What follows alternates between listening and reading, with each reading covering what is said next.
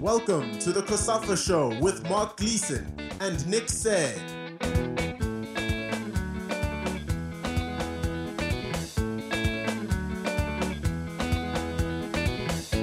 Welcome to our latest episode of the COSAFA Show, where we have an exclusive interview with Banyana Banyana head coach Desiree Ellis. She prepares her side for the 2023 FIFA Women's World Cup in Australia and New Zealand. Ellis will be leading the side at a second World Cup finals and was in conversation with Mark Gleeson about the team's preparations, how women's football has grown over the years, and what to expect down under. So, can I ask you, first of all, what, uh, just from a, a, general African perspective, what do you think the realistic hopes for Africa are at a World Cup like this, particularly if you look at the men's one in Qatar, it probably wasn't much hope, and yet it turned out to be such a phenomenal, phenomenally great tournament for Africa. Look, I think Morocco has shown, you know, that it is possible. The other countries that the Qatar didn't do that well, but you have um, ourselves who are going to our second World Cup, South Africa. You have Nigeria, who's been ever present. Um, you have Morocco, who have done fantastically with the women's program, and Zambia always surprises, you know. Um, you look at the Olympic Games, how well they did at the Olympic Games, even though, you know, they didn't get through to the next round, but they surprised a few. And I think, you know, um, uh, football is now not about the rankings anymore. It's about what happens on the field. And, you know, our team, for example, is four years older um, much more matured. Um, we have a couple of players playing in good clubs in Europe. Um, the players that just started out at the last World Cup have also matured, and I think coming after the the WAFCON victory, there's a little bit more pressure now as well in uh, in doing well at WAFCON. But I think it's possible, you know, to to try and get out of the group stage because you've got to have a little bit of ambition. Um, you know, you can't be naive and and also think that it's just gonna gonna gonna work like that because all the groups are tough. But I think Morocco has shown when they were not given a chance chance in the group they went through and they almost won the World Cup. So you got to make sure that you're obviously in superb physical condition and that your plan really works and that everybody executes the plan really well, you know, and all stems from that first game where you get a positive result and then you plan further. So I don't, I don't think we must undermine ourselves um, as a continent because uh, we have tremendous talent. Um, we must just make sure, you know, that everything leading up to that is really important and everything works out and there could be a few surprises, not just with the teams on the continent but all over because it has been shown that you know it doesn't mean that you ranked in a certain position that you that you're going to get through or that you're going to qualify for the World Cup. Already there are so many new countries. Chile, who were highly ranked, did not make it, went to the playoffs and didn't make it. Cameroon, who's been there for a very long time, didn't make it. So you know, depends entirely on to you on your uh, uh, your group of uh, of players and staff and how you plan, how you prepare, and then you know take it game by game. And and just in terms of the gap between the established powers, I mean, you, you know, the Americans and the Scandinavians were the sort of the initial powers of women's football, and the, the gap initially, like when Nigeria first went there, was incredible. How, how significant do you think that has had, has closed, or is there still a little bit percentage to go? Where, in your opinion, do we sit in terms of closing that gap? Look, I think there is still a gap. Um, when you look at the opposition that they play on a regular basis, you know, you play in Europe, you can just jump on a bus and then go to the Netherlands or go to Belgium or go to Germany and play. Uh, it's not that easy for us, though. You know, most of the teams we play, most of the teams Nigeria plays, you know, are, are lower ranked than us, um, you know, and doesn't really, with all due respect, give us the resistance that we're looking for and um, a lot of the countries in Europe, uh, America as well, have fully fledged professional leagues, and that makes a huge difference. Um, I think that that uh, countries have caught up, but you still have that little gap, you know, where they're able to um, you know, have a program and have top opposition, you know, month in, month out because they plan way in advance. I think that gap is still there, but it's slowly closing. You look at the Men's World Cup, um, you know, a couple of results was very surprising, but it's the work that people put in and, and everything else. And I think that's going to happen the same with World Cups going forward, because if you look at teams that did not qualify, um, you know, it's mind boggling how they did not. But then when you look at those that did, maybe they were not expected to qualify, but through the work that they've put in, you know, know, they've all earned the right to be at the World Cup, but I feel there's still a gap between the top nations, um, and but it's slowly closing. And just looking back now from when you started, I mean, you were in that first game against Swaziland, 14 0 or whatever it was when when we first played a, a, a women's international to where it is now. I mean, how how can you des- can you describe maybe how drastic has it been? Incredibly drastic. How quickly African women's football, with all of the cultural and negative perceptions initially about women playing football that have been broken down. I mean, is it would it be fair to describe it as revolutionary? I think so. Yes, I think when you look back. Um, I think we played our first game. We had our first camp and we had this one T-shirt, and uh, we would train in that one T-shirt and wash it out, and you know, come back and play in it again, train in it again. And if you didn't come back to the next game, somebody else would have that T-shirt. I think I I played over a period of almost ten years and only thirty two caps. Now they could play almost half of that matches in one year. If you look if you look at it, and I mean, not in my wildest imagination would I've ever thought that we would play the number one country in the world twice. Um, we played uh, Sweden, we've played Netherlands, we've played France. Back then in the days, you could not have imagined that. Back then in the days, you could not have imagined that all the competitions there are now. You you have just in South Africa itself, you know, we just had a league in Cape Town and we'd have an interprovincial and we'd all come up and we'd play interprovincials. Now CAFAs have uh, CAFA has the um, the CAF Champions League. You have the COSAFA Cup. Um, you have the different zonal zonal tournaments. You have different age group tournaments in in that in that as well. Um, you have the varsity tournament. You have the varsity cup. You have the USSA Club Champs you know, you used to have a university national team. So it's really, really changed. Um, we have a national league that's now up and running for three years or so. And and and it's not where we want to be, but it's a step in the right direction, you know. Um, and I think that is changing. You look at other countries as well, um, you know, um, uh, female teams affiliated to the top men teams as well. So things are really changing on, on the continent. I just think where we need to maybe step up as in youth football. There aren't many competitions, and that has to has to really happen for development to really go that step further and and get countries, uh, you know, to to really get leagues up and running. But uh, I think the zonal tournaments have been fantastic. And for us, COSAFA have been fantastic because they've allowed us to play and be able to test our players and bring more players on board and allowed us during big tournament years to bring in guest uh, nations like Cameroon and, you know, Uganda, etc. And that has really helped us. I presume there's still much to do. I mean, there is a danger that you know, when you rattle off all of those tournaments and, you know, how, how much has changed that people sort of sit back and slap themselves on the back. I mean, there must still be a lot of bridges to cross. No, most, no, most definitely. You know, I think uh, the biggest challenge is schools football in the country. I think uh, CAF has now got a schools competition, and we got to get that back up and running again. I think that foundation phase is so key for for for us, especially women's football, because you know when you when you go to any um, LFA or any region, you have boys playing from as young as seven, eight years old. It doesn't really happen in, in the women's side. So that has got to really be up and running. I think the ultimate really would be to have a professional league. You know, everybody's yearn for that, where the best play against the best, best every week, week in, week out, where they train against the best. And then you really see the competitiveness and how things change you know, when you look at the Hollywoodbets, there are a couple of games that are really, really good games, but then there are others that, you know, don't live up to the standard. And we've got to make sure that the best plays against the best every week. When you look at the USA League, you look at France, you look at Netherlands and England, they've got small leagues, um, but they've been very effective in all of that, where the best have played against the best every week. And you and you see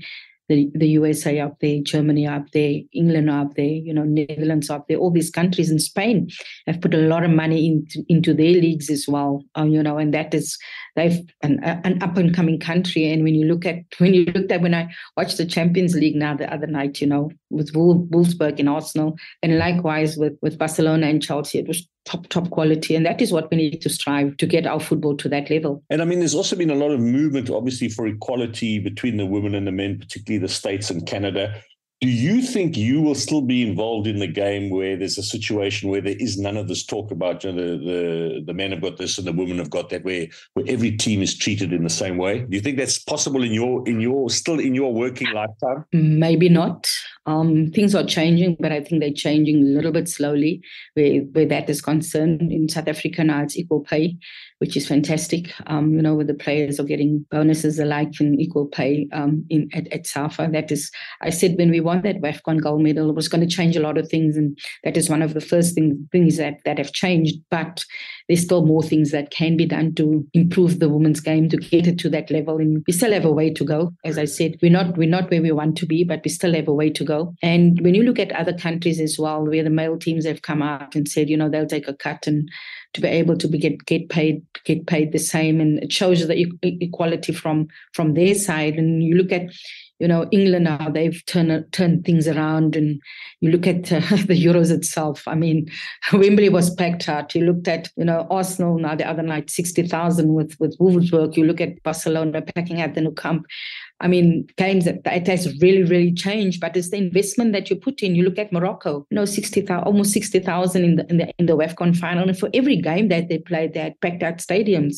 So, you know, the investment pays off. You've got to put that investment in. They've got, you know, two tier professional league um, going and it shows, you know, they're not in that position for nothing. So, you know, everybody's got to step up. First of all, make sure leagues are up and running on the continent and then try and assist leagues to become more professional. You look at cricket and rugby where they've gone. I've just recently read about the Blue Bulls that have con- contracted players, and that is the that is the way to go. And, and, you know the netball and the cricket are not in that position by chance. You know they've put all the work in, and um, you know we've got to make sure that we keep on improving. We've got to make sure that we keep on changing things. But I said to the players when we won this WAFCON, a lot of things are going to change, and we can only change more things by what we do and with our performances. Can you describe to someone who's a real football fan what it's really like to go to the World Cup and to be a participant there? Is it possible to put that into words? It's just that Mark, it's a different level, to be honest. You know, you you go to different tournaments and you see all these things, but when you go to the World Cup, it's just a different level. You know, everything is sorted beforehand. I mean, you know, already in, in, in early of the beginning of the year, we already had to sort of book things for a tournament that's only happening in July, August. You know, we had to do all of those things. There's a couple of deadlines, and you don't, you cannot miss those deadlines where you have to, where you have to hand in your provisional list, where you then have to cut the squad, where you then have to do all those things. There's, there's all of those in place. I mean, we attended when we went to the draw. We stayed over, and we obviously went to do site visits and and so forth. The medical team. Um, the media officer had to go to their their meeting. The um, manager had to go to her meeting. We recently had Zooms where we sat on a Zoom with with referees what they were going to do and looked at past experiences. We got sent stuff um, with the protocols for concussions and all of that. So it's, it's a completely it's a completely different level. You know, you get different levels, but this is just a completely different level. You get to a tournament, you don't have to worry about anything. You know, everything is set out. I think when we when we left the World Cup, by the time we got back to the hotel, our, our flights were already booked to go home the last time. Um, you know, everything is so professional uh, in terms of. I remember our analysts flying to to to Zurich to go on a course to make sure that we understand what it is that they do. You know, the the games you the games are there from every angle that you that you can think of. The games are there for you to download and to be able to have a look at and, and all of those things. Everything you get into the change room, everything is set out. You you get on your bus, you have your get to this get your training field, you have security, everything is set out for you all of those things is just a completely different level completely different level. And did i mean did you when you went to france uh, uh, uh, in, in the squad i mean did it kind of just did it just buzz i mean fly past i mean next thing you wake up and it's it's all gone. It was it almost like a dwell as you're going through this whole experience. It's just so magical. You know you know what what really happened really for us was going a bit early and when you got handed over to fifa eventually um, everything just stepped up a couple of levels. And i think i said to the players you know you've got to enjoy this moment as well. You've got to make sure that it doesn't doesn't pass you by. And I think they grabbed and absorbed every moment that they that they could get. And we knew what we were expecting, what what was expected, but we also didn't know. You know, you know, but until you get there to experience all of these things, you then realize that this is really top top level in everything.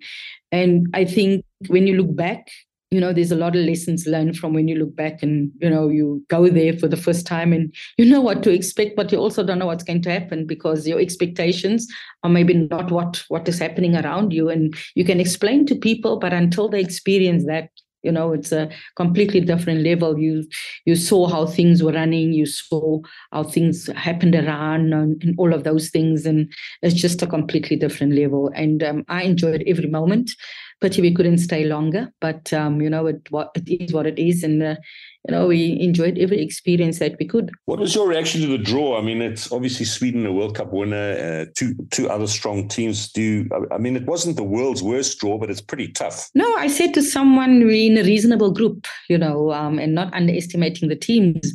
But we could have had um, USA and Netherlands. We could have had um, Brazil and France.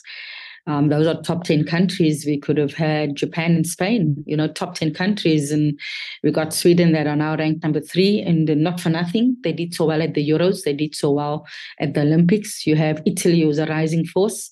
You know, the leagues have really, really improved. You see it from Refiloe Jane when she comes back. And then you also see, um, you know, from from from the football itself.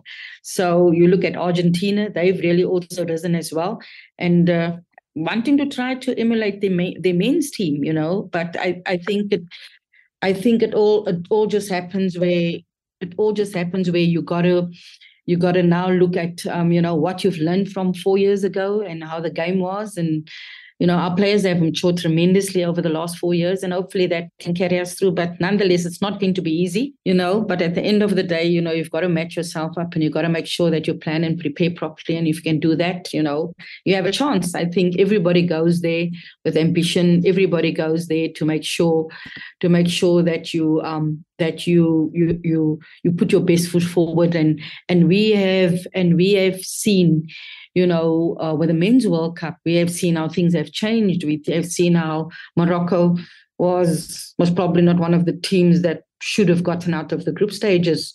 Um, you know, and then just went on and on and on and almost, you know, qualified for the for for the final and almost won it. So that's you know that's really um, shows that if you plan and prepare properly, um, you know, because it's 11 v 11 at the end of the day. And if our players really step up, which we believe they can, you know, then there can be a few surprises. But it depends on that first game, of course, which is the most important game. And and um, injury wise, I mean, you've had you've had a lot of key players battling. I mean, it seems to be a trend in women's football. I mean, you look at you just look at some of the big world names. I read today about Fran Kirby and Lucy Bronze was out for a while, and and Pernille Harder and people, you know, people like that. Um, what, what uh, uh, uh, I mean, what, what's first of all, what's it look like for for your side in terms of everybody being fit by the time you kick off the World Cup, and what and and and why there's so many? You know, Putellas was another one. Why there's so many injuries in in amongst high profile women's footballers? Look, I was reading now, now the other day Beth Mead saying, you know, and uh, Janine Beckie saying the players who have had ACL um, injuries, and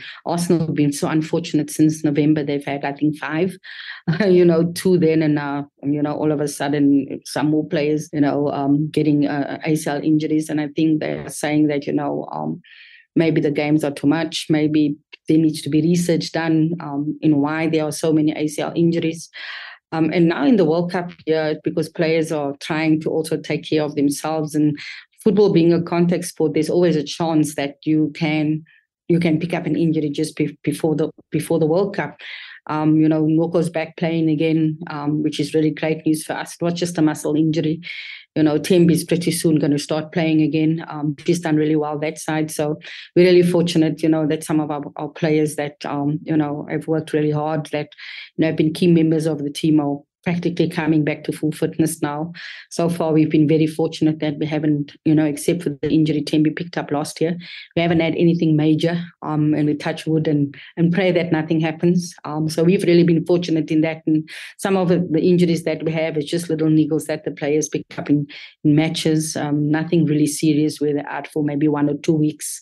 Um, so that's really been we have really been fortunate in in that way. And I think we've also got to manage the loads of the players and I think that's very, very important going forward. Um, you know, we have another camp in June and we will bring everyone in and then we can manage everything um, until the World Cup starts. And that's going to be key for us. But it's just been, you know, so sad to see all the players getting injured all over the world and not just small injury, but big injuries. And for many of them, they're going to miss the biggest tournament in the world, which is the World Cup. And that is just so sad. You know, like uh, I think Miedema is another one, eh? that Dutch girl. She's also brilliant. Yes, yes. In terms of the, the World Cup for South African girls, it's a it's a massive showcase. How I mean, that's fantastic, but how important is that in uh, for them versus you? I mean, you as a coach want them to play for the team.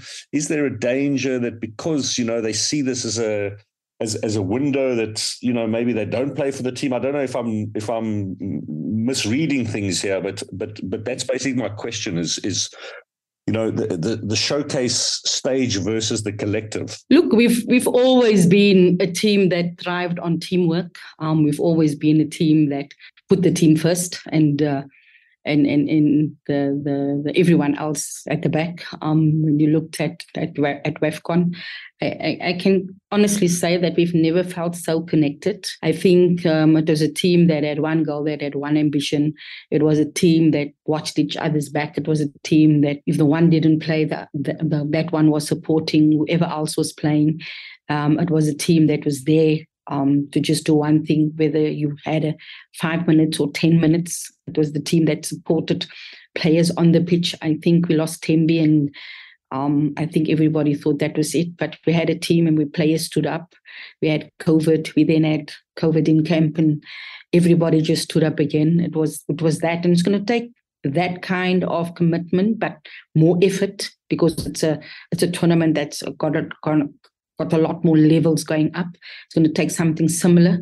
And you already you already see it at training where players are pushing each other, where there's this, this competitive edge, but there's good competitive edge about pushing each other.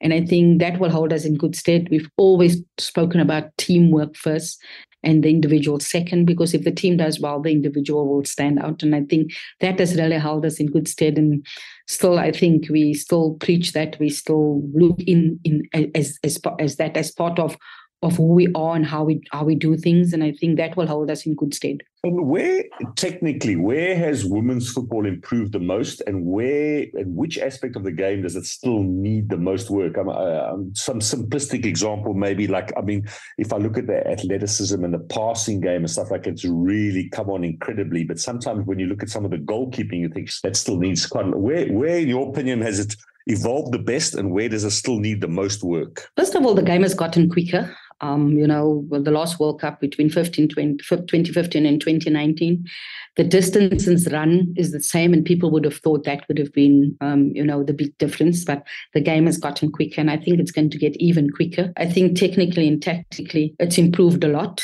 Um, but I think that will also step up as the level steps up. It's going to get better. Better. I think I, I, I concur with you where the goalkeepers are concerned. Um, you know um, that is still an area where we can still get better. Um, in, in all in all teams, we can still get better because I think that is one of the most neglected positions. You know where even in your league football, you maybe don't have a goalkeeper coach, and it starts there because you know that is everyday training where you've got to do all these you know multifunctional stuff where you've got to be do all this basic stuff because it doesn't start with it doesn't start with the national team. That's got to go a couple couple couple of levels up. In south africa i think tactically and technically the game has improved. We you know we, we speak about being a possession based team but um, sometimes um, you know that doesn't happen because we lose the ball so easily we give the ball away away so easily.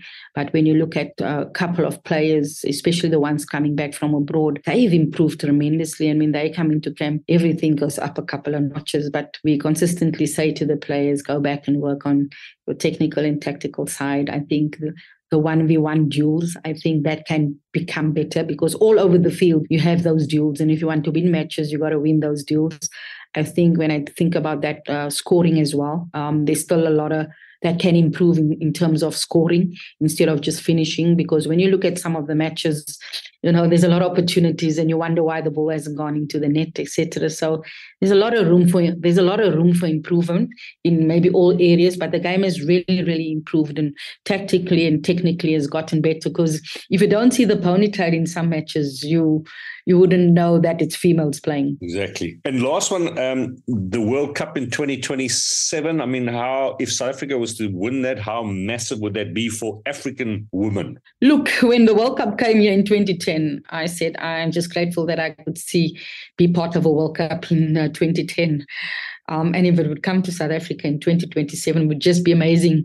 Uh, and hopefully, I'm still alive that time to be able to experience that again. But it would be amazing for. I remember speaking to, you know, the the cricketers and them saying that they've always gone to tournaments and played away, and yeah, finally they get to play a tournament at home where they have the fans, where they have the support, and you saw how big that was for the cricket team. I think the fans and everyone else that supported the team got them across the line, you know, to get to the final, and that was absolutely absolutely amazing to be able to play play a World Cup at home should be the pinnacle of your career, besides playing a World Cup away from home. And I think for every individual out there that has aspirations to do that, you know, hopefully by 2024 we will know whether we've gotten the World Cup, etc. But that would just be another level, um, you know. And I think the legacy from that, um, you've seen what it's done for the men's game. The legacy from that would just elevate women's football to a different level in the country, in South Africa, and on the continent, obviously. And inspire inspire young girls, particularly, I would presume. Eh? Oh no, most definitely. The young girls, there are so many more already playing after AFCON, you know, wanting to play and etc. And I think that will just spiral out of control. You've seen in England more young girls are playing. You see in Spain and everywhere in the world, you know, more young girls are starting to play the game, and they're getting younger and younger. So that that will spiral out of control completely. That's it for another episode of the COSAFA Show. We thank you for listening and we'll be back in a fortnight. Don't forget you can listen to more of our podcasts on COSAFA.tv, Spotify, and iTunes. You can also get the latest news via our website at www.cosafa.com and on Twitter, Facebook, Instagram, and TikTok.